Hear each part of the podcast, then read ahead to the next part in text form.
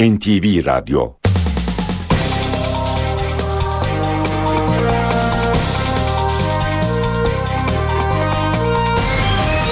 İşe giderken Mutlu sabahlar. Ben Aynur Altunkaş. Bugün 10 Eylül Salı işe giderken de Türkiye ve dünya gündemine yakından bakacağız. Önce gündemdeki başlıklara bakalım. Amerika Birleşik Devletleri ve Rusya Suriye'ye kimyasal silahlarını uluslararası topluma devretme çağrısı yaptı. Esad yönetimi öneriyi memnuniyetle karşıladı. Amerikan Senatosu askeri güç kullanma yetki tasarısının 11 Eylül çarşamba günü yapılması planlanan oylamasını erteledi.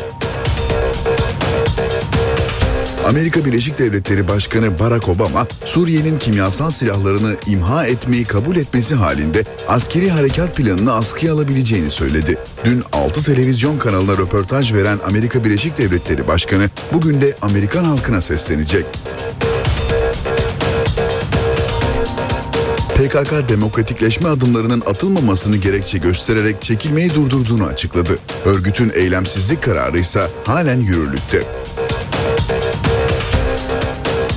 Hatay'da dün gece ODTÜ protestolarına destek vermek ve Gezi Parkı eylemlerinde vurularak hayatını kaybeden Abdullah Cömert'in faillerinin bulunması için düzenlenen gösteriye polis müdahale etti. Olaylarda 22 yaşındaki Ahmet Atakan hayatını kaybetti. Gece içki satış yasağı yürürlükte. Artık saat 22 ile 6 arasında içki parakende olarak satılamayacak. Oğlu veya eşi askerde olan ihtiyaç sahibi ailelere 250 lira maaş ödenecek. İlk ödeme bugün yapılacak. A milli futbol takımı Dünya Kupası Avrupa elemelerinde bu akşam Romanya ile karşılaşacak. Saat 21'de başlayacak maç Star TV'den canlı yayınlanacak.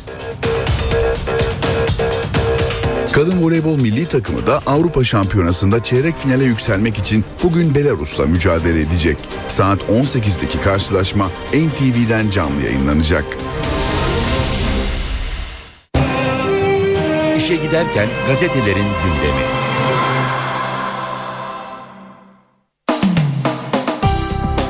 Gündemdeki gelişmelerin gazetelerdeki yankılarına bakalım.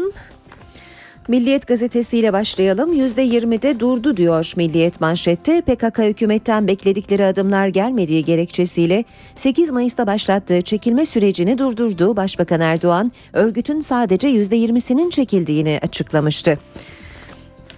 Milliyet gazetesinden yine bir başlık bomba timleri kente dönüyor. Bingöl'de 200 kilogram patlayıcı bulunmasının ardından istihbarat birimleri önemli bir bilgiye daha ulaştı. Buna göre PKK'nın çözüm süreciyle birlikte şehir merkezlerinden kırsala çektiği kadrolar yeniden kentlere dönüyor. Bu bilgi üzerine 81 il genelinde emniyet birimleri alarma geçirildi deniyor haberin ayrıntılarında. Yine Milliyet gazetesinden aktaralım. Özkan çiftine şok soruşturma. Akdeniz Üniversitesi'nde 37 akademisyen hakkında nitelikli dolandırıcılık soruşturması başlatıldı.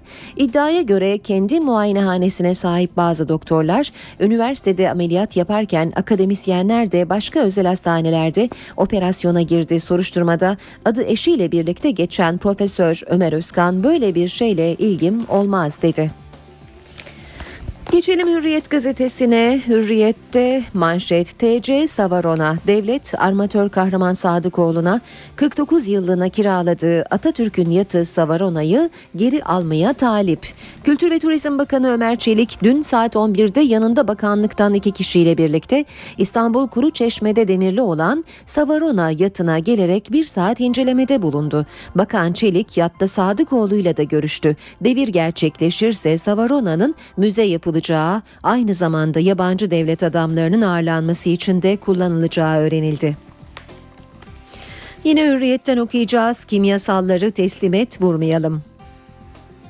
Amerika Birleşik Devletleri Dışişleri Bakanı John Kerry, Esad önümüzdeki hafta içinde elindeki tüm kimyasal silahları teslim ederek askeri müdahaleyi engelleyebilir. Ancak Esad bunu yapmaz açıklaması yaptı. Suriye Devlet Başkanı Beşar Esad, CBS'te suçlamaları yine reddetti. Suriye Dışişleri Bakanı ile görüşen Rusya Dışişleri Bakanı Lavrov, Suriye kimyasal silahlarını imha edilmek üzere uluslararası topluma teslim etsin önerisinde bulundu. Suriye Dışişleri Bakanı Velit Muallim öneriye olumlu baktıklarını açıkladı.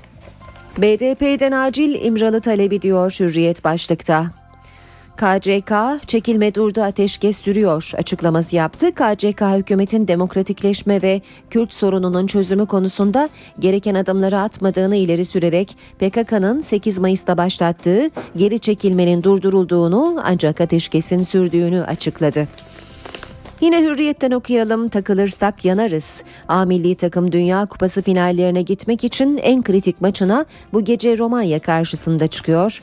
Saat 21'deki maçın Star TV'den naklen yayınlanacağını hatırlatalım. Geçelim sabaha. Esad panikte diyor sabah manşette. Amerika misilleme için son hazırlıklarını tamamlarken köşeye sıkışan Esad, Rusya aracılığıyla iktidarı bırakma takvimi önerdi. Bir günde 6 televizyon kanalına birden çıkarak Suriye'ye dönük harekatın gerekçelerini anlatan Obama, bu akşam yapacağı ulusal sesleniş konuşmasıyla ikna kampanyasında son düğümü atacak diyor. Sabah gazetesi Haberin ayrıntılarında Obama hedef büyüttü başlığını yine görüyoruz. Amerika Suriye'de beklenenden daha fazla noktayı vurmaya hazırlanıyor. Hedefler arasında Cumhuriyet Muhafızları Komutanlığı, 4. Tümen Karargahı, hava üsleri ve balistik füzeler var. Operasyonun bel kemiğini B-52'ler oluşturacak. Ve işte Ankara'nın planı diyor sabah. Olası kimyasal saldırıyı sınırdaki Patriot'lar durduracak. Uçak saldırısına F-16'lar cevap verecek. Gerekirse F-4'ümüzü düşüren Laskiye'deki savunma sistemi etkisiz kılınacak. Cumhuriyet gazetesiyle devam edelim. Adalete dayak diyor manşetinde Cumhuriyet. Polis küçük Berken'i vuranın bulunmasını isteyene de kızdı. Gezi direnişi sırasında bakkala ekmek almaya giderken polis tarafından başından gaz kapsülüyle vurulan 14 yaşındaki Berkin E'nin katillerinin bulunması istemiyle Çağlayan Adliyesi önüne yürüyerek insan zinciri oluşturmak isteyen gruba polis biber gazı, plastik mermi ve tazikli suyla müdahale etti. Ara sokaklarda yaklaşık 3 saat süren çatışma nedeniyle nedeniyle yurttaşlar dükkanlarını kapatarak evlerine çekildi. Star gazetesiyle devam edelim. Öğretmen atamaları Star'ın manşetinde tertemiz sevinç. Anaokulu ve birinci sınıf öğrencilerinin okula başladığı gün 87 branşta 36.837 yeni öğretmen atandı. Milli Eğitim Bakanı Avcı son 10 yılda 408.047 öğretmen ataması yapıldığını belirterek Cumhuriyet tarihinde 10 yılda bu kadar atama yapılmadı dedi. Kalan kontenjanlara boş yerlere giderim diyenler atanacak. Demokratikleşme teröre endeksli değil başlığını görüyoruz yine Star'da. Başbakan Yardımcısı Bozdağ, hükümetin gündemindeki demokratikleşme paketinin teröre endeksli olmadığını belirterek bu adımları daha özgürlükçü bir Türkiye için atıyoruz dedi. Yeni Şafak'a bakalım kardeşliği bozamazlar demiş Yeni Şafak manşette. Ankara Mamak'ta temeli atılan cami cemevi projesini bahane ederek Alevileri kışkırtmaya çalışanlara cevap kanaat önderlerinden geldi. Böyle mekanlarda birbirimizi tanıyacağız, ön yargıları yıkacağız, proje kardeşliğin sembolü olacak, aynı topraklar üzerinde ayrımcılığa izin vermeyiz. Zaman gazetesi süreç kesintiye uğramasın diyor manşette. KCK'nın çekilmeyi durdurduk açıklamasına sivil toplum kuruluşları tepki gösterdi. Terör örgütü KCK'nın militanların sınır dışına çekilmesini durdurması çözüm süreciyle umutlanan Güneydoğu halkını tedirgin etti. 9 aydır huzurlu bir hayat süren bölge halkı sürecin olumsuz sonuçlanmasını istemiyor.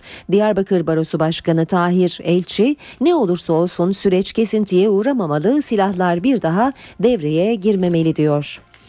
Ve son başlığı radikalden okuyacağız. 5 yeni ortak 5 avlu daha Cami Cemevi Aşevi projesini yürüten Hacı Bektaş Veli Vakfı tepkilere rağmen geri adım atmıyor. Sırada İstanbul Kartal, İzmir Çiğli, Çorum, Adana ve Gaziantep var. Suriye konusunda önemli gelişmeler var demiştik. Amerika ve Rusya'dan Suriye'ye kimyasal silahları bırak çağrısı geldi. Amerika Dışişleri Bakanı John Kerry, Şam rejimi kimyasal silahlarını teslim ederse askeri müdahale olmayabilir dedi. Rusya Kerry'nin bu sözlerini öneri haline getirdi.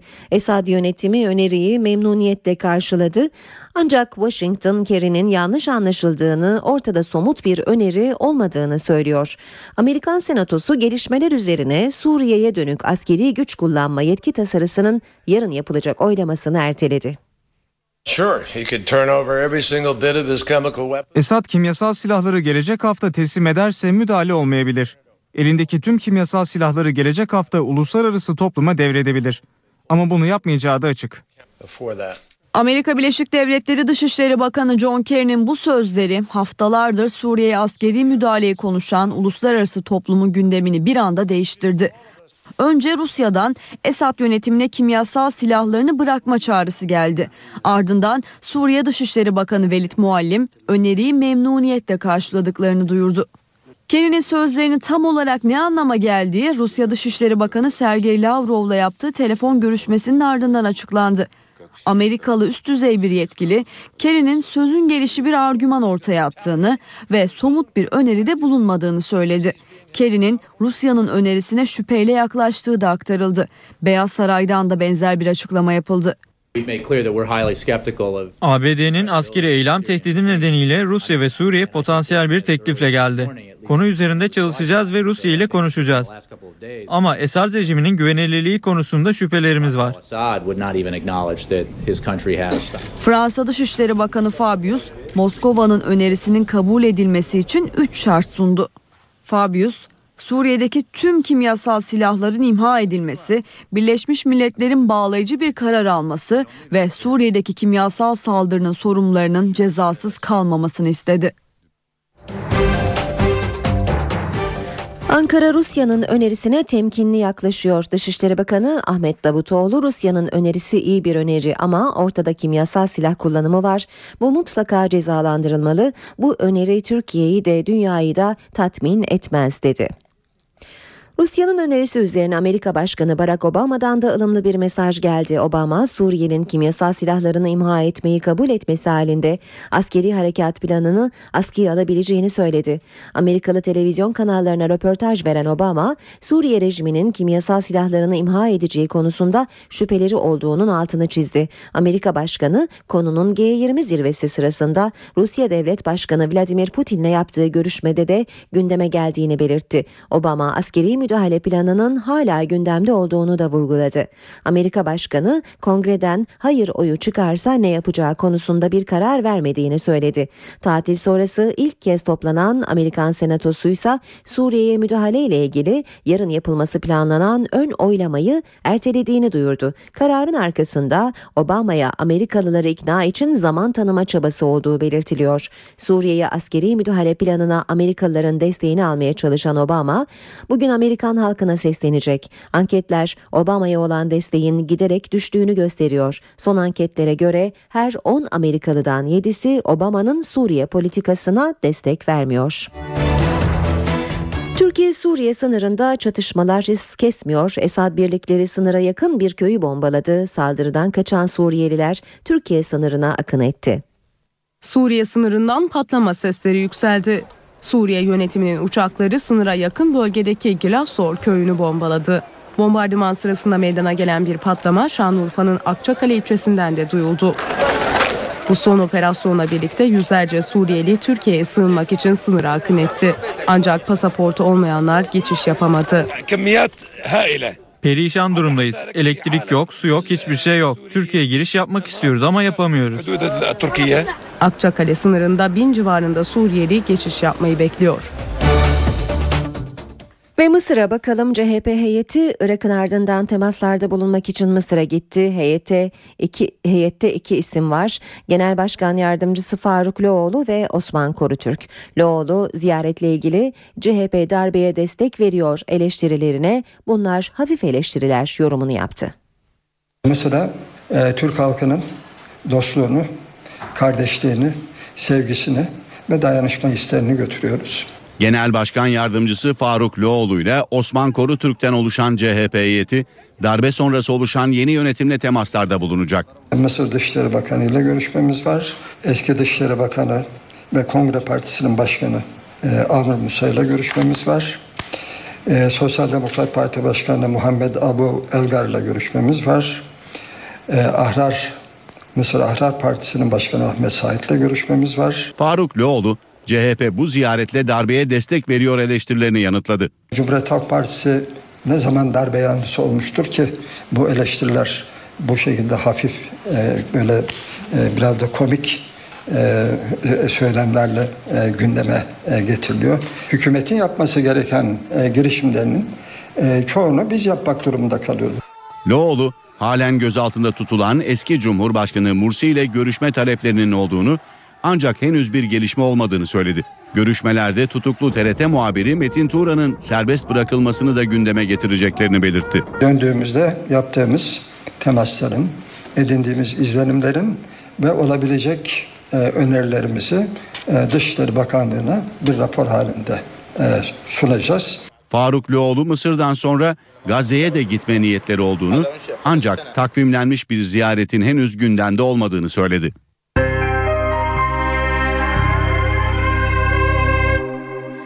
PKK çekilmeyi durdurdu. Örgütün gerekçesi demokratikleşme adımlarının atılmaması. Eylemsizlik kararı ise halen yürürlükte. PKK'nın Kuzey Irak'a çekilme süreci 6 ay sonunda durduruldu. Eylemsizlik devam ediyor. Açıklama örgüte yakın bir internet sitesinden geldi. Çekilmenin durdurulmasına gerekçe olarak hükümetin demokratikleşme ve Kürt sorununun çözümü konusunda adım atmaması gösterildi. BDP eş başkanı Gülten Kışanak çözüm sürecinin tıkandığını söyledi. Çözüm sürecinde e, tıkanıklığa e, yol açabilir bir e, sorundur. Bunun yönetilmesi ve bunun çözülmesi gerekiyor. Demokratik Toplum Kongresi eş başkanı Ahmet Türk de sürece ilişkin belirsizliğin bu kararı tetiklediği görüşünde. Yani eğer karşı taraf hiçbir şey yapmıyorsa birilerinde fazla yapacakları bir şey yok. Şimdi ne yapacağını bilmediğiniz zaman bütün güçlerinizi çıkardığınızda ondan sonra bir hayal kırıklığı Kürtler yaşayacaktır. Eylemsizlik kararı ise hala yürürlükte. Kışanak ve Türk bunu hükümete adım atması için açık bir kapı bırakılması olarak yorumluyor. Ateşkesin devam edeceğinin e, ve e, çatışmasızlık halinin devam edeceğinin resmi olarak teyit edilmesi, kamuoyuna bir kez daha bunun açıklanması bir imkan olarak değerlendirilmelidir. Burada güçlerinin çıkarılmaması veya durdurulması e, bu sürecin bozulması anlamına gelmez. Ya ben öyle yorumlamıyorum, öyle bakmıyorum. Ben böyle de bakıldığına inanmıyorum. Ancak hükümetin gerçekten niyetinin ortaya çıkması için bir karardır, bir beklemedir, bir bekleyip görme anlayışıdır. Öyle değerlendirmek istiyorum. PKK'nın çekilmeyi durdurduk açıklamasına tepkiler gecikmedi. Hükümet kanadından ve muhalefetten gelen açıklamaları haberimizde dinleyelim.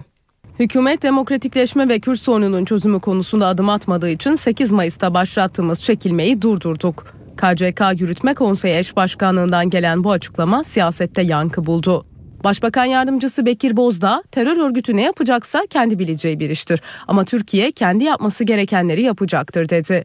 Kültür ve Turizm Bakanı Ömer Çelik ise örgütün çözüm sürecinde iki yüzlü bir tutum içerisinde olduğunu söyledi. Eğer örgüt Türkiye'nin demokratikleşme iradesini kendi taktik meselelerine ve kendi ajandasına göre biçimlendirmeye çalışıyorsa zaten çözüm sürecinin bir parçası olmamış demektir. Burada çözüm sürecine karşı e, iki yüzlü bir tutumun tam tersine ilk fırsatta bu süreci sabote etmeye dönük fırsat kollama şeklinde bir tutumun ortaya çıktığı şeklinde değerlendirilir. PKK'dan gelen açıklama CHP lideri Kemal Kılıçdaroğlu'na da soruldu. Geldiğimiz noktada iki tarafında biri birine güvenmediği bir tablo ortaya çıktı. Tabii bunun hesabının Sayın Başbakan tarafından halka verilmesi gerekiyor. Pazarlığı yapan o, masada oturan o, sözleri veren o, gereğini yapması gereken o. E, niye yapmadın diye herhalde herkesin soru sorması gerekiyor. MHP'nin tepkisi ise oldukça sert. Maalesef PKK çekilmiyor. Türk Silahlı Kuvvetleri çekiliyor. E, çekilme adlı bir tiyatro oynanıyor. Bu AKP ve PKK tarafından. Zaten çekilme yoktu ki. Zaten siz çekilme olmamak üzere AKP ile anlaşmıştınız. Ne çekilmesi ya? Kimi kandırıyorsunuz siz? Oktay Vural, MHP Grup Başkan Vekilinin açıklaması da böyleydi. Halkların Demokratik Kongresi 2014 yerel seçimlerine Doğu ve Güneydoğu'da BDP, Batı illerinde Halkların Demokratik Partisi ile girecek. BDP eş başkanı Gülten Kışanak, BDP-HDP işbirliğinin Türkiye siyasi tarihinde yepyeni bir kulvar açacak bir sürecin başlangıcı olduğunu söyledi. Kışanak, bütçeyi halk yapacak, kadınların ve gençlerin ortak kararıyla kentimizi ve kendimizi biz yöneteceğiz dedi. AK Parti yerel seçim hazırlıklarına ağırlık verdi. Konu dünkü Merkez Yürütme Kurulu'nun gündemindeydi. İzmir ve Diyarbakır'la Çankaya ve Kadıköy ilçeleri için özel kararlar alındı. AK Parti Merkez Yürütme Kurulu yerel seçim anketlerini değerlendirdi. Başbakan Recep Tayyip Erdoğan başkanlığındaki toplantıda 81 ilin anket sonuçları başarı, başarısızlık, şikayet gibi kriterlere göre yorumlandı. Toplantıda iki il ve iki ilçe üzerinde özellikle duruldu. İzmir ve Diyarbakır'la Ankara'nın Çankaya ve İstanbul'un Kadıköy ilçeleri için özel kararlar alındı. AK Partiler bu dört seçim bölgesine 7 ay boyunca çıkartma yapacak. Partinin önemli isimleri buralara ilave ziyaretler yapıp yerel sorunların çözümü için özel ekipler kuracak. AK Parti MYK toplantısında yerel seçimler öncesi Başbakan Erdoğan'ın miting düzenleyeceği illerin sıralaması da yapıldı. Cumartesi günü Adıyaman'da halka seslenecek olan Erdoğan her hafta sonu bir ilde toplu açılışa katılacak. AK Parti'nin seçimin son düzlüğünde durumu sıkıntılı olan bazı ilçelere de miting programı planladığı öğrenildi.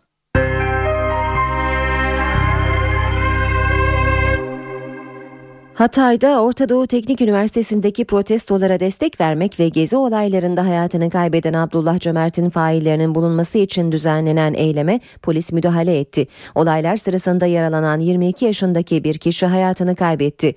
Akşam saatlerinde Uğur Mumcu alanında toplanan grup sloganlarla Armutlu Mahallesi'ne yürüdü. Polis kalabalığa biber gazı ve tazikli suyla müdahale etti. Olaylar sırasında yaralanan 22 yaşındaki Ahmet Atakan hayatını kaybetti. Yakınları gencin başına gaz kapsülü isabet etmesi sonucu öldüğüne iddia etti. Güvenlik güçleri ise 3 katlı binanın çatısındaki güneş enerjisi panelini polise atmak isterken dengesini kaybedip düştüğünü öne sürdü. CHP Hatay Milletvekili Hasan Akgöl de hastaneye giderek bilgi aldı. Akgöl, Atakan'ın başında darbe izi olduğunu söyledi. Orta Doğu Teknik Üniversitesi Rektörü Ahmet Acar, gerginliğe yol açan kampustan yol geçirme çalışması için Ankara Büyükşehir Belediyesi'ni suçladı. Belediyenin gerekli izinleri almadan yol çalışmasına başladığını söyledi. Belediye Başkanı Melih Gökçek de CHP'li 3 vekil hakkında suç duyurusunda bulundu. ODTÜ'de yol gerginliği sürüyor. ODTÜ Rektörü Ahmet Acar, yol protestolarını Cumhuriyet Gazetesi'ne değerlendirdi. Acar yolun ODTÜ sınırları içerisinde kalan kısmının sit alanı olduğunu, Ankara Büyükşehir Belediyesi'nin yol için gerekli onayları almadığını söyledi. Bu yolun yapılması Kültür Varlıklarını Koruma Bölge Kurulu ve Ankara Tabiat Varlıklarını Koruma Komisyonu'nun olumlu görüşlerine ve Çevre ve Şehircilik Bakanlığı'nın onayına tabidir. ODTÜ koruma amaçlı imar planı onaylandıktan sonra inşaat izninin verilmesi gerekir. Belediye bu onaylar tamamlanmadan inşaata başladı. Bu arada bir bölümü ODTÜ'den geçirilmesi planlanan yolla ilgili gelişmeler yargıya taşındı. Ankara Büyükşehir Belediye Başkanı Melih Gökçek, CHP milletvekilleri Ali Nazlı Aka, İlhan Cihaner ve Hüseyin Aygün hakkında suç duyurusunda bulundu. Gerekçe ise ODTÜ'den geçecek yol inşaatına engel olmaya çalışmak. Ankara Cumhuriyet Başsavcılığı, ODTÜ'de yaşanan yol protestoları hakkında soruşturma başlattı. Ankara Barosu'ndan avukat Sedat Burasa, ODTÜ arazisinden geçmesi planlanan yolla ilgili yürütmenin durdurulması talebiyle Ankara İdare Mahkemesi'ne dava açtı. Yükseköğretim Kurulu ODTÜ'de başörtülü öğrencilere yönelik tepkilerle ilgili olarak soruşturma başlattı. YÖK Başkanı Gökhan Çetinsay'a hiçbir öğrencinin ayrımcılığa maruz kalmaması gerektiğini söyledi. ODTÜ'de yaşananlarda asla ve asla kabul edilemez ve hiçbir şekilde müsamaha gösterilemez. Bu manada denetleme kuruluna da konunun her bakımdan soruşturulması talimatını verdim. ODTÜ Rektörü Ahmet Acar'dan da konuyla ilgili değerlendirmeler geldi. Acar, ODTÜ'de hiçbir öğrencinin başörtüsü yüzünden kayıt sorunu yaşamadığını söyledi. Herhangi bir öğrencimizin kılık kıyafeti nedeniyle kayıtlarda sorun yaşaması diye bir şey ODTÜ'de söz konusu olamaz. Bu yıl 3600 öğrenci kaydettik. Bunlardan onlarcasının başı örtülüdür. Keza halen eğitim gören başörtülü öğrencilerimiz var. Hiçbiri mağduriyet yaşamıyor. Amerika Birleşik Devletleri ve Rusya Suriye'ye kimyasal silahlarını uluslararası topluma devretme çağrısı yaptı. Esad yönetimi öneriyi memnuniyetle karşıladı. Amerikan Senatosu askeri güç kullanma yetki tasarısının 11 Eylül çarşamba günü yapılması planlanan oylamasını erteledi. Amerika Birleşik Devletleri Başkanı Barack Obama, Suriye'nin kimyasal silahlarını imha etmeyi kabul etmesi halinde askeri harekat planını askıya alabileceğini söyledi. Dün 6 televizyon kanalına röportaj veren Amerika Birleşik Devletleri Başkanı bugün de Amerikan halkına seslenecek.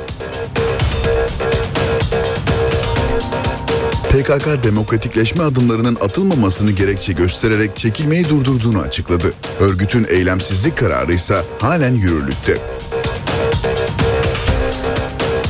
Hatay'da dün gece ODTÜ protestolarına destek vermek ve Gezi Parkı eylemlerinde vurularak hayatını kaybeden Abdullah Cömert'in faillerinin bulunması için düzenlenen gösteriye polis müdahale etti. Olaylarda 22 yaşındaki Ahmet Atakan hayatını kaybetti.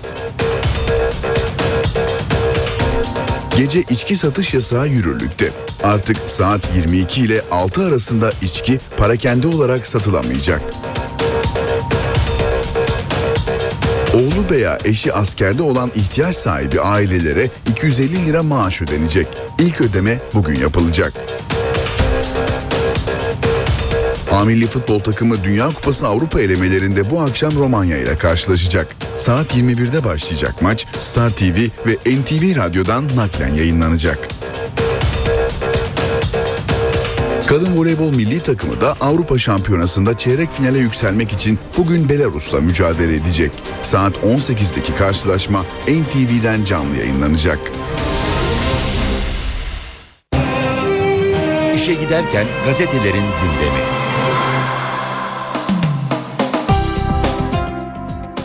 PKK'nın çekilmeyi durdurduk açıklaması, Suriye'de yaşanan son gelişmeler, öğretmen atamaları gazetelerin manşetlerinde, başlıklarında gözümüze çarpıyor. Sabah gazetesi Esad panikte demiş. Amerika misilleme için son hazırlıklarını tamamlarken köşeye sıkışan Esad Rusya aracılığıyla iktidarı bırakma takvimi önerdi. Amerika'nın vurmaya hazırlandığını gören Esad uzun zaman sonra ilk kez bir Amerikan televizyonuna demeç verdi ve iktidarı 2014 seçiminden sonra bırakmayı önerdi. Esad'ın İran'a danışarak hazırladığı planı Dışişleri Bakanı Muallim dün Moskova'ya götürdü. Muallim kimyasal silahların uluslararası denetime açılmasına olumlu yaklaştıklarını söyledi. Milliyet %20'de durdu demiş manşette PKK hükümetten bekledikleri adımlar gelmediği gerekçesiyle 8 Mayıs'ta başlattığı çekilme sürecini durdurdu. Başbakan Erdoğan örgütün yüzde, sadece %20'sinin çekildiğini açıklamıştı. Hürriyet manşette TC Savarona diyor. Devlet armatör kahraman Sadıkoğlu'na 49 yıllığına kiraladığı Atatürk'ün yatı Savarona'yı geri almaya talip. Kültür ve Turizm Bakanı Ömer Çelik dün saat 11'de yanında bakanlıktan iki kişiyle birlikte İstanbul Kuru Çeşme'de demirli olan Savarona yatına gelerek bir saat incelemede bulundu. Cumhuriyet'in manşeti adalete dayak. Polis küçük Berkin'i vuranın bulunmasını isteyene de Berkin'i vuranın bulunmasını isteyene de kızdı. Gezi direnişi sırasında bakkala ekmek almaya giderken polis tarafından başından gaz kapsülüyle vurulan 14 yaşındaki Berkin E'nin katillerinin bulunması istemiyle Çağlayan Adliyesi önüne yürüyerek insan zinciri oluşturmak isteyen gruba polis biber gazı, plastik mermi ve tazikli suyla müdahale etti. Devam edelim Star gazetesiyle Tertemiz sevinç diyor manşetinde Star. Anaokulu ve birinci sınıf öğrencilerinin okula başladığı gün 87 branşta 36.837 yeni öğretmen atandı. Milli Eğitim Bakanı Avcı son 10 yılda 408.047 öğretmen ataması yapıldığını belirterek Cumhuriyet tarihinde 10 yılda bu kadar atama yapılmadı dedi. Yeni Şafak kardeşliği bozamazlar diyor manşette. Ankara Mamak'ta temeli atılan cami cemevi projesini bahane ederek Alevileri kışkırtmaya çalışanlara cevap kanaat önderlerinden geldi. Böyle mekanlarda birbirimizi tanıyacağız, ön yargıları yıkacağız. Proje kardeşliğin sembolü olacak. Aynı topraklar üzerinde ayrımcılığa izin vermeyiz. Radikal'de manşette 5 yeni ortak avlu daha diyor. Cami Cemevi Aşevi projesini yürüten Hacı Bektaşi Veli Vakfı tepkilere rağmen geri adım atmıyor. Sırada İstanbul Kartal, İzmir Çiğli, Çorum, Adana ve Gaziantep var. Zaman gazetesinde manşet süreç kesintiye uğramasın. KCK'nın çekilmeyi durdurduk açıklamasına sivil toplum kuruluşları tepki gösterdi. Terör örgütü KCK'nın militanların sınır dışına çekilmesini durdurması çözüm süreciyle umutlanan Güneydoğu halkını tedirgin etti diyor Zaman haberinde. Manşet turunun ardından geçelim spor haberlerine. Gazetelerin spor sayfalarını çevirmeye başlayalım. Bugün önemli bir karşılaşma var. A Milliler Romanya karşısında. Bu maçın saat 21'de başlayacağını Star TV ve NTV radyodan da canlı olarak yayınlanacağını önce hatırlatalım. Geçelim e, ilgili haberlere Fatih Terimli Milliler en kritik virajda ya yeneceğiz ya yeneceğiz diyor. Hürriyet gazetesi Playoff için sahadalar Avrupa elemelerinde Türkiye ile D grubunda yer alan ve sıralamada ikinci durumda bulunan Romanya Türkiye'yi devirmesi halinde playoff'a kalmak için büyük bir adım atacak. Türkiye'nin umutlarının da tükenmesine neden olacak. Milli takımın başında en fazla maça çıkan, galibiyet yaşayan ve en çok gol atan takımı çalıştıran teknik adam unvanlarının sahibi olan Fatih Terim, 3. döneminde üst üste ikinci galibiyetini almayı planlıyor. E, muhtemel 11'e de yer vermiş Hürriyet gazetesi Kalede Volkan. E, Gökhan Gönül, Ömer, Semih Caner, Gökhan, Mehmet, Selçuk, Arda, Umut ve Burak kadroda yer alıyor ilk 11'de Hürriyet'e göre. Devam edelim yine Hürriyet gazetesinden sabrımın sınırı var SOS veriyor. Fatih Terim gelişi ve tercihiyle ilgili sert yanıt verdi. Gergin başladı gülerek bitirdi. Ağır eleştiriler yapan Terim beni tanıyanlar bilir ki hiç olmadığı kadar açık ve şeffaf biriyim. Sabrımın da bir sınırı var bakıyorum SOS vermeye başladı diye konuştu. Cin şişeden çıktı bir kere ve başkan son noktayı koydu. Aysal Fatih Terim'in Ekim ayına kadar kararını vermesini bekliyoruz dedi. Ne Türkiye Futbol Federasyonu ne de Galatasaray'ın hocanın üzerinde manevi baskı kurması gerek. Fatih Terim oturacak, şartları düşünecek. Tercihi ne olursa olsun kabulümüz. Cin şişeden çıktı. Tekrar içeri sokamayacağımıza göre artık karar verilmeli. Hocanın cevabı ne olursa olsun iki taraf saygı duymalı, kınamamalı ve kabul etmeli diyor Galatasaray Başkanı. Bu kadarını hazmedemedik. Bakan Kılıç, olimpiyatların ev sahipliğinin kaybedilmesine sevinenler için böyle konuştu. Bakan Kılıç bu süreçte çok büyük destek gördüklerinin altını çizerken Türk toplumu tüm kesimleriyle olimpik hedeflere inanmış, marjinal ve sınırlı bazı çevreler dışında olimpiyatı gerçekten gönülden aşkla istemiş, benimsemiş dedi. Dopinge sıfır toleransa hep devam Bakan Suat Kılıç oylamada kaybedilmesine karşın Türkiye'nin bir spor ülkesi olması vizyonunun güçlenerek yola e, güçlenerek yol almaya devam edeceğini de belirtti. Bakan yasaklı maddeyle savaş için yeni yasa çıkacağını da söyledi diyor Hürriyet gazetesi. O zaman A2'ye Fenerbahçe'de gözden çıkarılan Serdar'la hocası arasında ilginç bir resleşme yaşandı. Ersun Yanal gitmeni istiyorum dedi. Serdar Kesimal oynamasam bile Fener'de kalacağım deyince o zaman A2'ye dedi Ersun Yanal. Hürriyet'in haberine göre sarı lacivertli takımda forma şansı bulamayan milli futbolcu ayrılmak yerine dere ağzındaki genç oyuncularla çalışmayı kabul etti. Deneyimli savunmacının bu kararının arkasında ise Fenerbahçe'den aldığı yüksek ücret yatıyor demiş Hürriyet haberinde. En büyük olmaya 7 kaldı. Amerika açık kadınlarda tarihin en uzun finalinde Serena Williams Victoria Azarenka'yı devirip şampiyonluğa ulaştı. Takvimin son Grand Slam'inin en yaşlı şampiyonu olan Amerikalı raket kariyerinin 17. büyük turnuva zaferine de imza atmış oldu. Böylece 32 yaşındaki tenisçi toplamda 24 şampiyonluğu bulunan Margaret Gordon rekoruna bir adım daha yaklaştı. Hürriyet'ten aktardık spor haberleri. Şimdi milliyete bakacağız. Mucize arıyoruz başlığıyla başlayalım. Milli takım teknik direktörü Fatih Terim bir mucize arayışının içinde olduklarını söyledi. Romanya'nın bizi yenmesi ya da berabere kalması halinde ne olacağını iyi biliyoruz. İşimiz kolay değil ama ben oyuncularıma güveniyorum dedi. Devam edelim yine aynı habere hatırlatalım ulusal arenada oynanacak bu akşam e, Romanya Türkiye karşılaşması saat 21'deki maçın Star TV ve NTV Radyo'dan canlı yayınlanacağını da hatırlatalım. 2020 için adım atıldı. Türkiye Futbol Federasyonu 2020 Avrupa Şampiyonası'nda yarı final ve final maçlarını İstanbul'da düzenlemek için UEFA'ya resmi müracaatta bulundu. Fatura kabarık. Fenerbahçe Teknik Direktörü Ersun Yanal'ın kadroda istemediği Semih Şentürk'e 1,5 milyon euro, Serdar Kesimal'a 1,2 milyon euro ödenecek. Bunlara kiralık olmalarına rağmen ödeme yapılan Krasic ve Stoh da eklendiğinde Sarı lacivertlerin karşısına 4,6 milyon euroluk bir fatura çıkacak diyor Milliyet haberinde. Yine milliyetten okumaya devam edelim. Bedelini öderler. Bakan Suat Kılıç doping konusunda sıfır tolerans kararlılığının devam edeceğini söyledi. Türk sporunu yasaklı maddelerden temizleyeceklerini ve asla geri adım atmayacaklarını belirten Kılıç, hangi federasyon, hangi kulüp ve hangi teknik adam ilgisiz kalırsa bedelini öder. Hangi sporcu bile e, hangi sporcu bile bile lades derse bedelini tereddütsüz biçimde öder dedi. Milliyet gazetesinden spor haberleri aktarmaya devam ediyoruz. Kabus sona erdi. 77-89. Avrupa Şampiyonası'ndaki ilk 3 maçını yitirip ikinci tur şansını kaybettikten sonra prestij mücadelesinde İsveç'i yenen A milliler Slovenya'ya Rusya hezimetiyle veda etti. Şampiyonayı 4 mağlubiyet, bir yenilgiyle bitirdi. Ee, bir e, galibiyet diye düzeltelim biz Milliyet e, gazetesinin başlığını. Geçelim spor e, sayfalarına Sabah gazetesinin. Sabah çıkıp oynayacağız diyor. Terim net mesaj verdi. Oyuncularımızsa hata yapmaktan ve yenilmekten korkmamalarını aşıladık. Zaten kaybedeceklerimizi kaybetmişiz. Son dönemlerin en iyi romanyası ama çıkıp oynayacağız.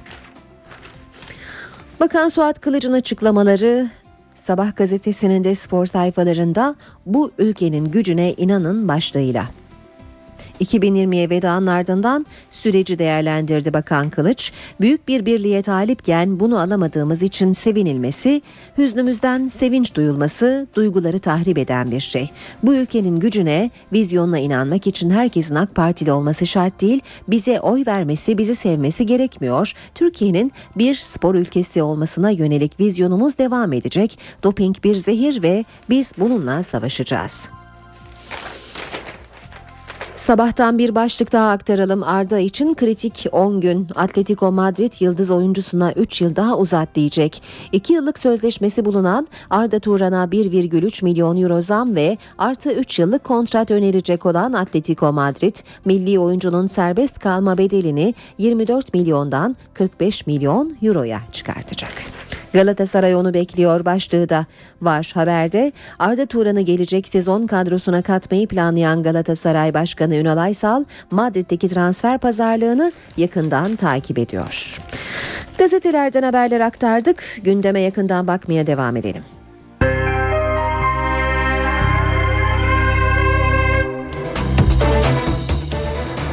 Cumhuriyet Halk Partisi 90. yıl dönümünü kutladı. Partinin en genç ve en yaşlı üyelerine plaket verildi. Cumhuriyet Halk Partisi 90 yaşında. 90. kuruluş yıl dönümü etkinlikleri CHP heyetinin Anıtkabir ziyaretiyle başladı. Kılıçdaroğlu Anıtkabir özel defterine sevgili genel başkanımız özgürlüğün ve bağımsızlığın bir karakter olarak ortaya çıktığı kuruluşumuzda aynı kararlılıkla yolumuza devam ediyoruz yazdı.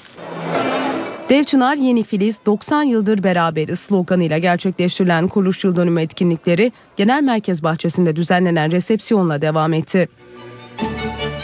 Eski Genel Başkan Deniz Baykal Anıtkabir ziyaretine de resepsiyona da katılmadı. Barış ve kardeşlik içinde yeniden kurabiliriz.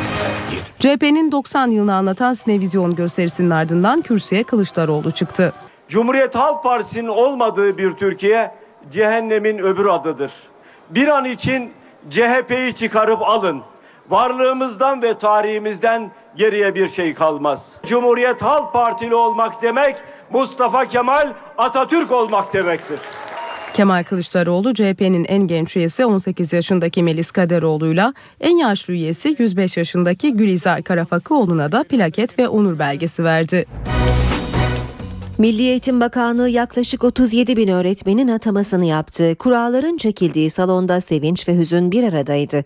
Yeni öğretmenlerin mesaisi yarın başlıyor. Mutluluk ve hüzün gözyaşları birbirine karıştı. Milli Eğitim Bakanlığı 40 bin atama yapılacağını duyurdu. 36.837 öğretmenin ataması gerçekleştirildi. Boş kalan yaklaşık 3 bin kontenjana atamalarsa kısa sürede tamamlanacak. Tören öncesinde hem öğretmen adaylarının hem de yakınlarının heyecanı vardı. Kurayı başlatan düğmeye atama bekleyen bir öğretmenin 8 yaşındaki oğlu Ahmet bastı. Salonda sonucu öğrenenler yakınlarını aradı. Zonguldak Çaycuma çıktı. Valla 3 yıldır giriyorum da 2001 mezunuyum. Bu çocuklarım için çok iyi bir şey oldu. Çok çok mutluyum. Allah herkese nasip etsin. Uzun zamandır atanmayı bekleyenlerin mutluluğu tarifsizdi. Benim üçüncü senem bu yıl ikinci hazırlanışım. Geçen sene sınırda kalmıştım. Eşim atandı ama henüz öğrenemedik. Vallahi memleket Erzurum inşallah Erzurum çıkar. Kuzeyinden güneyine neresi olursa olsun Erzurum çıksın. Öğrencilerim beni bekliyor. Ben zaten 10 yıldır çalışıyordum. Şu anda yeni atandım alan sınavı gelince. Çok mutluyuz Urfa Merkez. Okul öncesi ve birinci sınıf öğrencileri dün okul yolundaydı. Bazıları için annelerinden ayrılıp okulda kalmak pek kolay olmadı.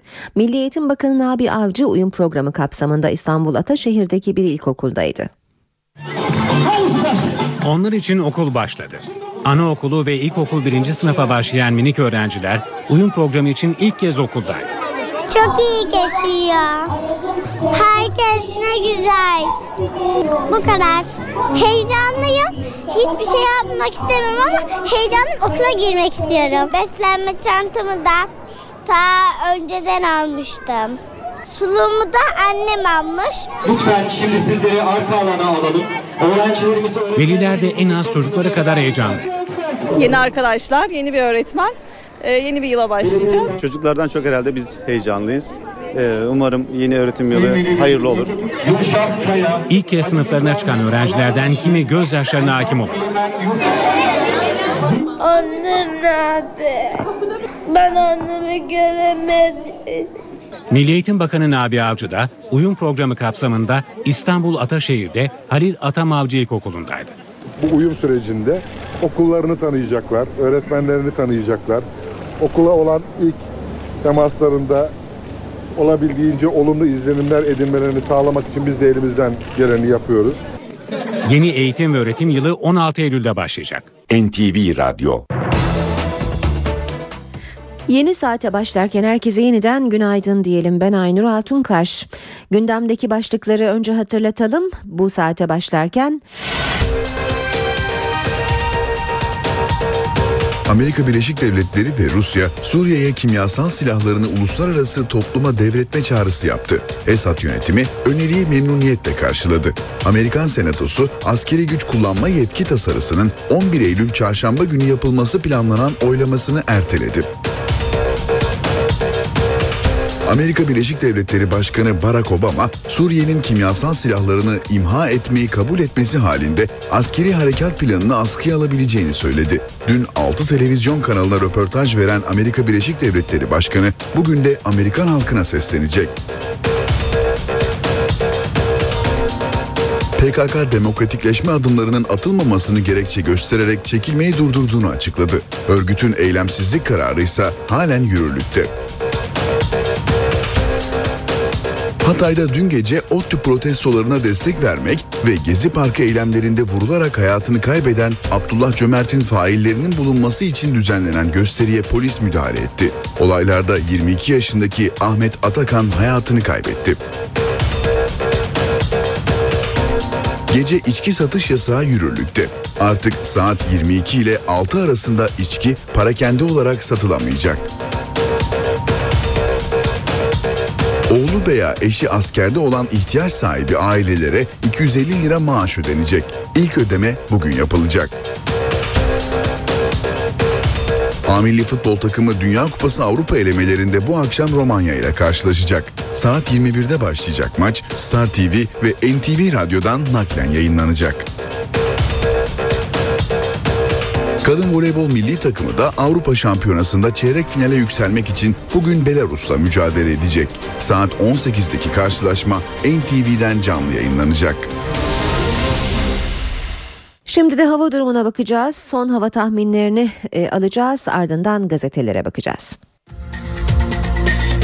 Sıcaklık artışa geçiyor. Cezayir ve Tunus üzerinden esecek ılık rüzgarlar yaz sıcaklıklarını Türkiye'ye yeniden getirecek. Haftanın en sıcak günleri Perşembe ve Cuma olurken batıda sıcaklıklar yeniden 30-35 derece arasına çıkacak ama geceler artık serin. Beş büyük kentin hava koşullarına gelince İstanbul'da serin Poyraz'ın yerini ılık güneyli rüzgarlar alacak. 28 derece olan sıcaklık çarşamba ve cuma arasında 30-32 dereceye çıkacak. Ankara az bulutlu 27 derece. İzmir'de serin esen rüzgar artık zayıflayacak ve sıcaklık 31 dereceye çıkacak. Bursa 29, Adana ise 34 derece. Marmara'da rüzgar güney yönlerden ılık esmeye başlıyor. Sıcaklıkta 30 dereceye doğru artış var. Perşembe ve cuma ise 35 dereceye yaklaşacak. Ancak hafta sonu hava tekrar serinleyecek.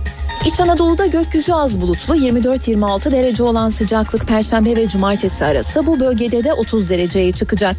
Ege'de ise başta Bodrum olmak üzere rüzgarlar artık hafifliyor. Sıcaklık tekrar yaz değerlerine yükselecek ve denizde 33, Muğla 32 dereceye çıkacak. Çarşamba ve Cuma arası Tunus üzerinden bölgeye çöl tozları da geliyor.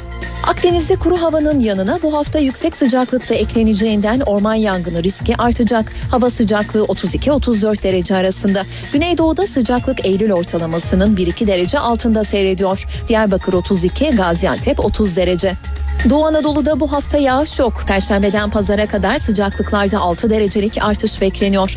Karadeniz'de yağış Rize Artvin arasına çekiliyor. Sıcaklık 2-3 derece artacak. Asıl artışsa perşembeden sonra hissedilecek. Özellikle cumartesi günü Karadeniz'de haftanın en sıcak günü olacak. İşe giderken gazetelerin gündemi.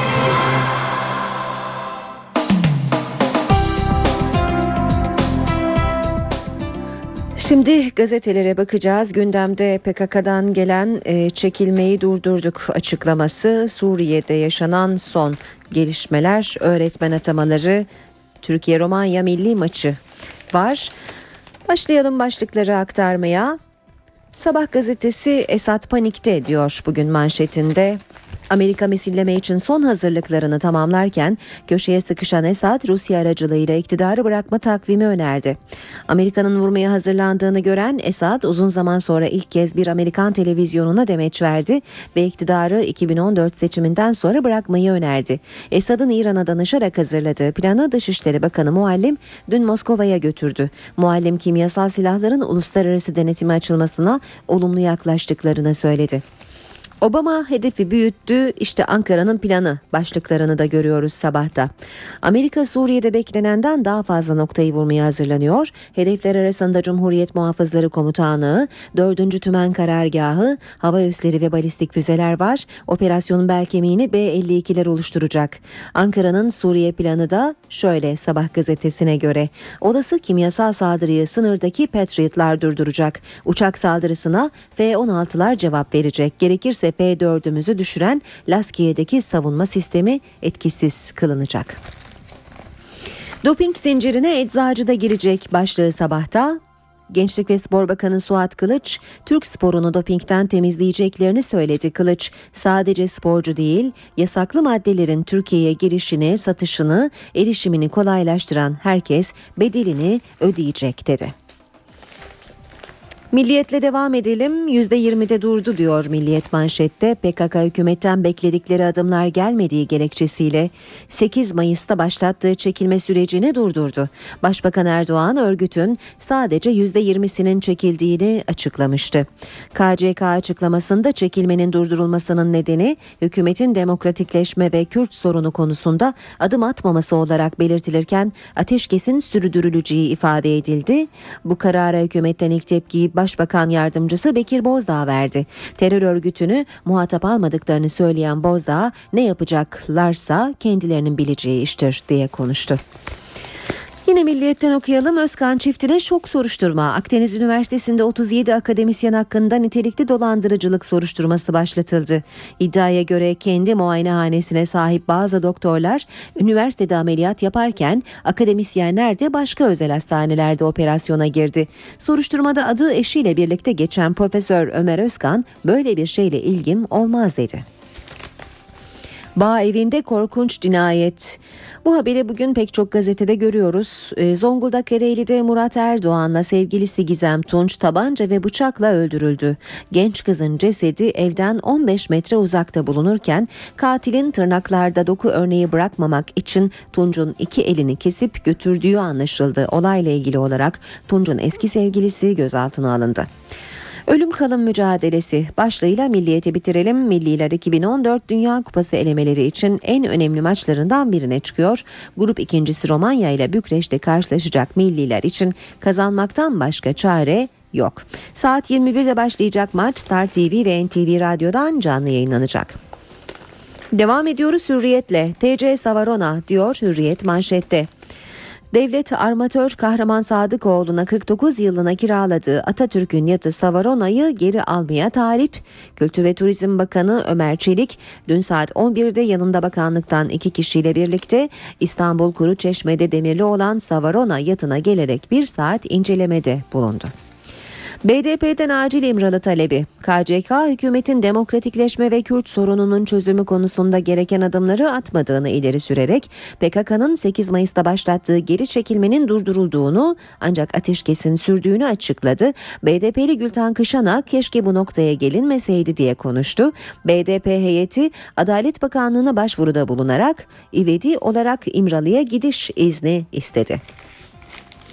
Kimyasalları teslim et vurmayalım. Amerika Dışişleri Bakanı John Kerry, Esad önümüzdeki hafta içinde elindeki tüm kimyasal silahları teslim ederek askeri müdahaleyi engelleyebilir ancak Esad bunu yapmaz açıklaması yaptı. Suriye Devlet Başkanı Beşar Esad CBS'te suçlamaları yine reddetti.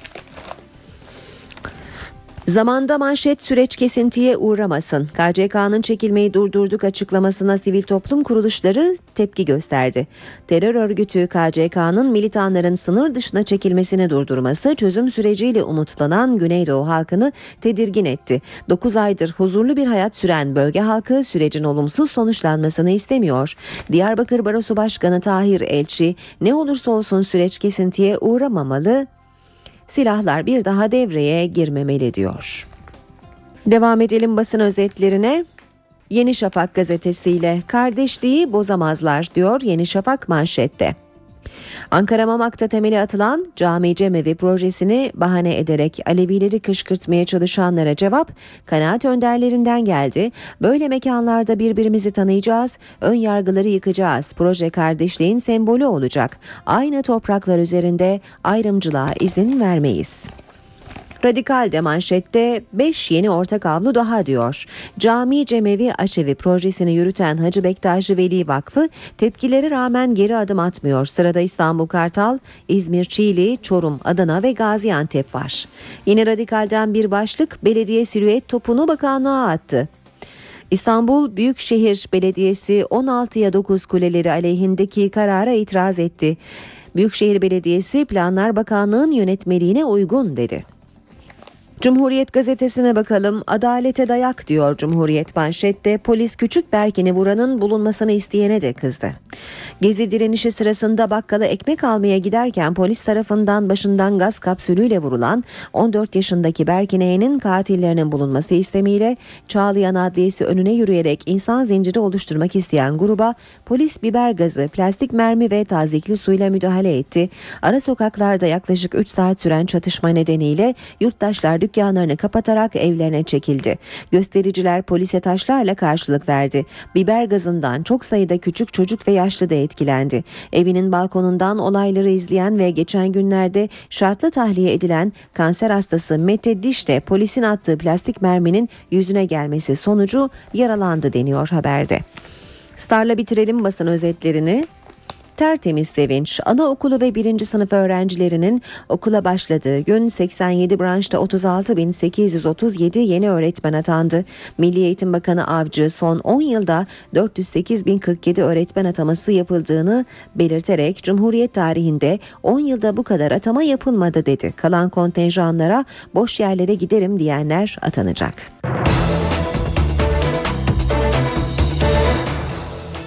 İşe giderkenin bu bölümünde başkentteyiz. Karşımızda NTV muhabiri Ercan Gürses var. Ercan günaydın. Günaydın Aynur. Başkent yoğun bir güne hazırlanıyor Ercan. PKK çekilmeyi durdurdu. Suriye'de önemli başlık. Bize ayrıntıları aktarır mısın? Ankara iki konuda da hem beklemede hem stratejisini çiziyor. Suriye konusunda beklemede çünkü Amerika Birleşik Devletleri'nden yeni bir açıklama geldi Aynur dün. Biliyorsunuz Amerika Birleşik Devletleri şayet Esad yönetim kimyasal silahlarını imha ederse operasyonu durdurabiliriz, yapmayabiliriz dedi. Tabii Ankara için yeni bir durum bu. Bunu değerlendirecek Ankara başından itibaren hükümet diyor ki Suriye operasyon yapılmalı, operasyon yapılmakla kalmamalı. Esad da gö- gönderilmeli diyor. Dolayısıyla bugün Ankara'da başbakanın gündeminin boş olduğu çok rastlanmayan bir durum bu da. Salı günü başbakanın şu an resmi gündemi görünmüyor. Bu da bir güvenlik zirvesi olabileceğine işaret. Başbakan Erdoğan Suriye ile ilgili bir güvenlik toplantısı yapabilir. Bu toplantıya Dışişleri Bakanı başta olmak üzere bazı bakanlar, genelkurmay yetkilileri, MİT müsteşarının katılması söz konusu olabilecek. Öğleden sonra bekliyoruz. Kesin değil ama beklenti bu yönde. Tabii bu güvenlik zirvesinde aynı zamanda PKK'nın geri çekilmeyi durdurma kararının da değerlendirilmesi, değerlendirmesi söz konusu. Bu konuda yeni adımlar gelebilir. Adalet Bakanlığı BDP heyetine yine izin verebilir. Mehmet Öcalan'a izin verebilir. Devlet yetkilileri de gidecek. MİT e, yetkilileri de büyük ihtimalle İmralı ile görüşecek. Bu süreçle ilgili gelinen durum iki taraf açısından da değerlendirilmesi mümkün olan bir durum. Rutin gündem başlıklarına baktığımızda da 28 Şubat davası biliyorsunuz Ankara 13. Ağır Ceza Mahkemesi'nde devam ediliyor. İddianame okunacak bugün itibariyle. O iddianamelerin okunmasının ardından da tabii davanın diğer bölümlerine geçilecek. Tahliye talepleri reddediliyor. Ardı ardına geliyor. Ondan da bahsetmek lazım. Rutin gündem başlıkları Dışişleri Bakanı Ahmet Davutoğlu Lübnan'da kaçırılan Türk pilotların aileleriyle bir araya gelecek. Kültür Bakanı Ömer Çelik de Ukrayna Kültür Bakanı'yla Ukrayna kültür etkinliklerinin açılışını yapacak Ankara'da aynı. Çok yoğun bir gündem. Ercan Gürses kolay gelsin.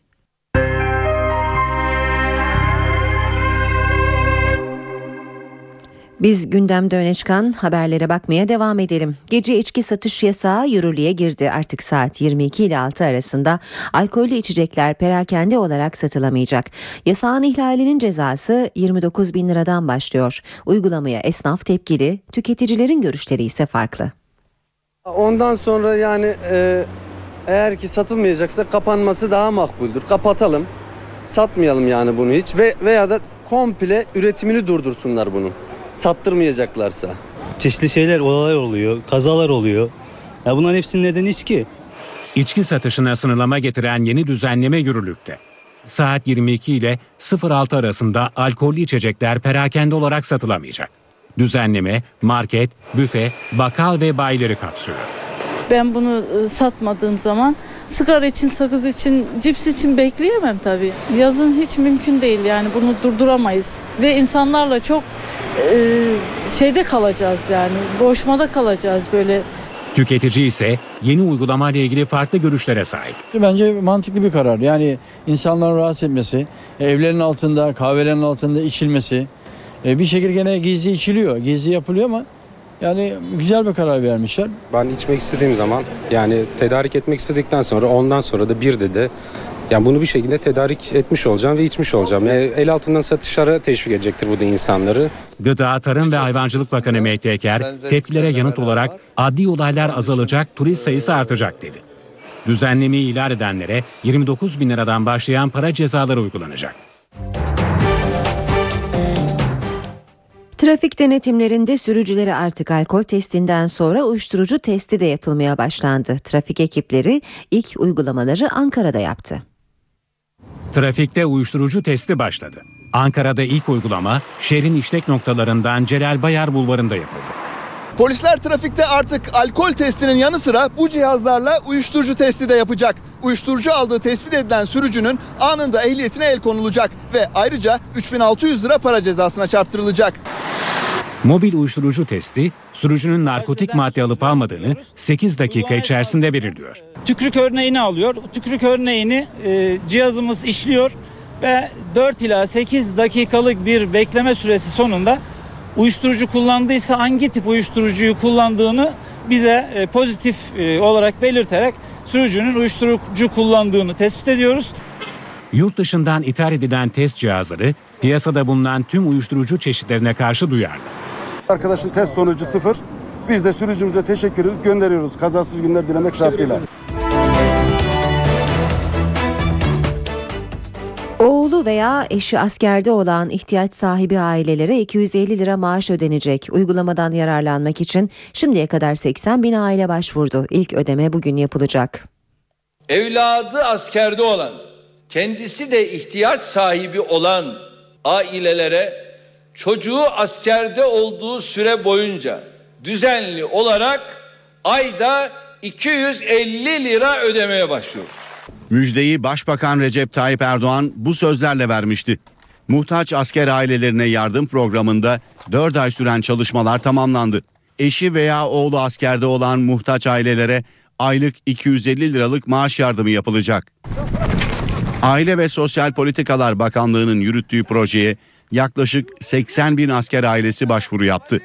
İlk etapta 17.221 aile aylık 250 liralık yardım almaya hak kazandı. Bakanlık yetkilileri 62.779 başvurunun incelenmelerinin ise devam ettiğini bildirdi. Projeden yararlanmak isteyen ailelerin il ve ilçelerde sosyal yardımlaşma ve dayanışma vakıflarına başvurması gerekiyor. Silah altındaki er ve erbaş, evli ve eşinin sosyal güvencesi yoksa, muhtaçlık kararı alınmışsa bu maaştan yararlanabiliyor. Kişi bekarsa anne ve babasının sosyal güvencesine bakılıyor. Aile Bakanlığı kadına şiddet önlemek için hayata geçirilen panik buton uygulamasının ilk sonuçlarının olumlu olduğunu duyurdu. 4 ilde kullanılan sistem yakında tüm Türkiye'de kullanılacak. Kadının e, bu şekilde takip edildiğini görünce caydırıcı etkisi oluyor. E, ve e, olayların takibinde hem vaka bazlı azalma oldu hem de biz sistemin takibini çalıştırdık. E, çok başarılı gitti. Aile ve Sosyal Politikalar Bakanı Fatma Şahin panik butonu uygulamasının kadına yönelik şiddeti azalttığını söyledi. Sakarya'da konuşan Şahin, şimdilik 4 ilde uygulanan sistemin kısa sürede tüm Türkiye'ye yayılacağını belirtti. Şu an ihale aşamasındalar arkadaşlar. ilgili kurumlarla ve bunu yapacak e, firmalarla görüşüyorlar. E, çünkü çok teknik bir iş. E, bunlar olgunlaştığı zaman da hızlı bir şekilde bütün Türkiye'de başlatacağız. Bakan Şahin daha sonra Arifiye sevgi evlerini ziyaret etti. Burada çocuklarla görüşen bakana kara kalem portre hediye edildi. Osmaniye'nin Sumbas ilçesinde çıkan orman yangını 100 hektarlık alanı yok etti. Yangın kısmen kontrol altına alındı. Osmaniye alevlere teslim oldu.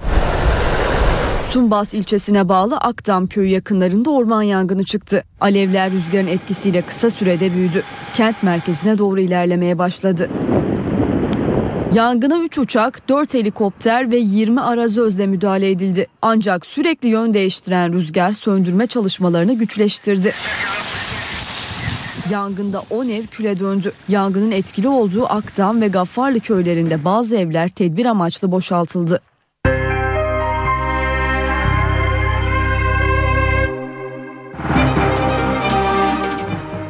Şimdi de piyasalar var sırada. BIST 100 endeksi 2456 puan ve %3,65 oranında artarak yüzde e, artarak 69.689 puandan dünü tamamladı. Bu sabahsa serbest piyasada dolar 2 lira 2 kuruştan işlem görüyor.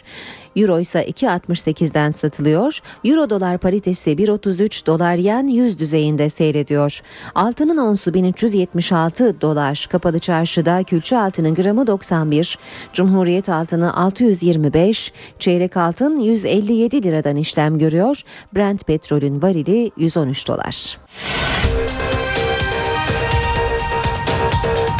Amerika Birleşik Devletleri ve Rusya Suriye'ye kimyasal silahlarını uluslararası topluma devretme çağrısı yaptı. Esad yönetimi öneriyi memnuniyetle karşıladı. Amerikan Senatosu askeri güç kullanma yetki tasarısının 11 Eylül çarşamba günü yapılması planlanan oylamasını erteledi. Amerika Birleşik Devletleri Başkanı Barack Obama, Suriye'nin kimyasal silahlarını imha etmeyi kabul etmesi halinde askeri harekat planını askıya alabileceğini söyledi. Dün 6 televizyon kanalına röportaj veren Amerika Birleşik Devletleri Başkanı bugün de Amerikan halkına seslenecek. PKK demokratikleşme adımlarının atılmamasını gerekçe göstererek çekilmeyi durdurduğunu açıkladı. Örgütün eylemsizlik kararı ise halen yürürlükte. Hatay'da dün gece ODTÜ protestolarına destek vermek ve Gezi Parkı eylemlerinde vurularak hayatını kaybeden Abdullah Cömert'in faillerinin bulunması için düzenlenen gösteriye polis müdahale etti. Olaylarda 22 yaşındaki Ahmet Atakan hayatını kaybetti. Gece içki satış yasağı yürürlükte. Artık saat 22 ile 6 arasında içki parakende olarak satılamayacak. Oğlu veya eşi askerde olan ihtiyaç sahibi ailelere 250 lira maaş ödenecek. İlk ödeme bugün yapılacak. A milli futbol takımı Dünya Kupası Avrupa elemelerinde bu akşam Romanya ile karşılaşacak. Saat 21'de başlayacak maç Star TV ve NTV Radyo'dan naklen yayınlanacak. Kadın voleybol milli takımı da Avrupa Şampiyonası'nda çeyrek finale yükselmek için bugün Belarus'la mücadele edecek. Saat 18'deki karşılaşma NTV'den canlı yayınlanacak.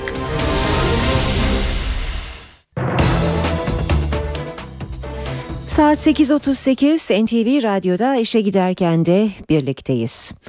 Fransa'da bugünden itibaren tüm okullar laiklik genelgesiyle tanışıyor. Geçen yıl iktidara gelen Sosyalist Parti hükümetinin laik kesimlere vaatlerinden olan genelge Milli Eğitim Bakanlığı tarafından okullara gönderildi ve bu sabahtan itibaren tüm okullarda görünür yerlere asılması istendi. Buna göre dini inançlar mazeret gösterilerek Fransız okullarındaki uygulama ve müfredata karşı çıkılamayacak. Fransa'da son yıllarda özellikle Müslüman kökenli bazı öğrenciler veya veliler dini inançlarını gerekçe gösterip kızlarını bazı spor ve cinsel eğitim derslerine göndermiyor, kızlarının başlarını okulda açmalarına izin vermiyor. Genelge bunu engellemeyi amaçlıyor. Ayrıca siyasi bir madde de var. Türk öğrencilerin Ermeni soykırımı konusunda gelecekte yapacakları olası itirazlara da kapıları kapatıyor. Sol ve merkez partiler tarafından alkışlanan uygulamaya sağ partiler mesafeli yaklaşıyor. Ülkedeki Müslümanları temsil eden kuruluşlarsa şartnamenin İslam'ı hedef aldığı görüşünde. İngiltere'nin eski başbakanı Tony Blair'ın oğlu bu hafta sonu eski devlet bakanlarından Mehmet Altınsoy'un torunu Türk asıllı Susan Ashman'la evleniyor. Tören Tony Blair'ın malikanesinde. İngiltere cumartesi günü gerçekleştirilecek düğünü konuşuyor. Eski Başbakan Tony Blair'ın oğlu 29 yaşındaki Ian, Ankara eski belediye başkanı ve eski devlet bakanlarından Mehmet Altınsoy'un torunu Susan Ashman'la evleniyor. Tören eski başbakanın Buckinghamshire'daki malikanesinde gerçekleşecek. Davetlilerin listesi güvenlik açısından gizli tutuluyor. Düğünün nasıl yapılacağı meçhul. Blair'in şovuna dönüşebileceği ya da sade bir aile toplantısı şeklinde de gerçekleşebileceği belirtiliyor. İngiliz basınının yoğun ilgi gösterdiği düğünde paparaziler birkaç kare yakalayabilmek için şimdiden hazırlık yapıyor. 25 yaşındaki Ashman'ın 8 yıldır Ivan Blair'le arkadaş oldukları belirtiliyor.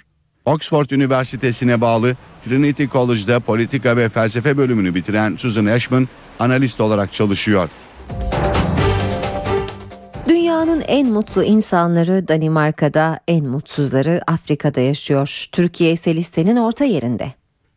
Dünyada en mutlu ülke yine Danimarka. En mutsuzsa Togo. 2013 Dünya Mutluluk Raporu yayınlandı. Amerikan Kolombiya Üniversitesi'nin 156 ülke arasında yaptığı değerlendirmeye göre en mutlu ülkeler Kuzey Avrupa'dan. Danimarka, Norveç, İsviçre, Hollanda ve İsveç listede ilk beşi paylaştı. Türkiye ise en mutlu ülkeler sıralamasının ortalarında 77. sırada yer aldı. En mutsuz ülkelerse Afrika kıtasından. Orta Afrika ülkeleri Ruanda, Burundi ve Orta Afrika Cumhuriyeti ile Batı Afrika ülkeleri Benin ve Togo listede son sıralarda yer aldı.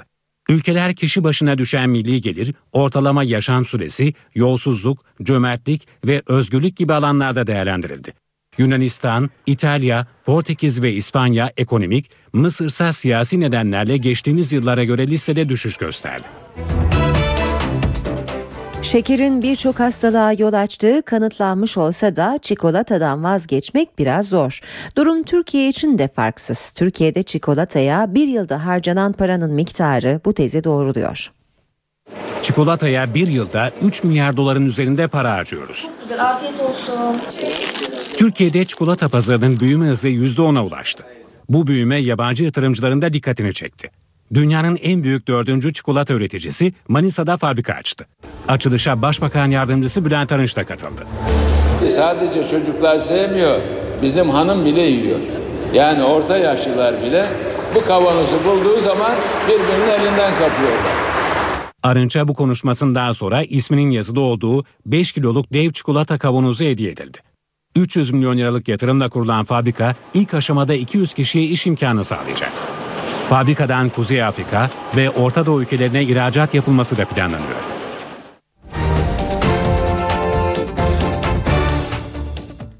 Bir festival klasiği olan Altın Portakal'da bu yıl 50. yıl heyecanı yaşanıyor.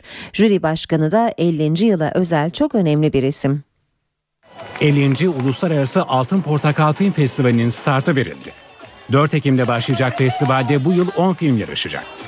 Festivalimizin ulusal yarışmasına bu yıl 68 filmle rekor sayıda başvuru oldu. Gerçekten son 5 yılda büyük bir ivme var. Bu da bir rekor. Festivalde Cennetten Kovulmak, Kısa Film, Kusursuzlar, Kutsal Bir Gün, Mavi Dalga, Mavi Renk, Meryem, Sev Beni, Üvertür ve Uzun Yol adlı filmler yarışacak. Eğer bayrama gelmezse sana söz. İnşallah layık olurum bu ödüle. Altın Portakal'ın jüri başkanlığını Türk sinemasının sultanı Türkan Şoray yapacak. İran sinemasından da katılımın olacağı festival bu yıl 5,5 milyon lira bütçeyle yapılıyor. Antalya Büyükşehir Belediye Başkanı Mustafa Akaydın, bakanlığın katkısının yıldan yıla azaldığını, bu yıl için belirlenen paranın da henüz kendilerine ulaşmadığını söyledi. Başkan Akaydın'ın Suriye'deki gerginlik festivali etkiler mi sorusuna yanıtı da esprili oldu. Antalya'nın e, uç noktalarına Patriot füze sistemi yerleştirdim. Sadece bir hafta süreyle. Herhangi bir füze saldırısı olmayacağı garantisi veriyorum. Festival 11 Ekim'e kadar sürecek. Filmlerin 100 bin kişiye ulaşması bekleniyor.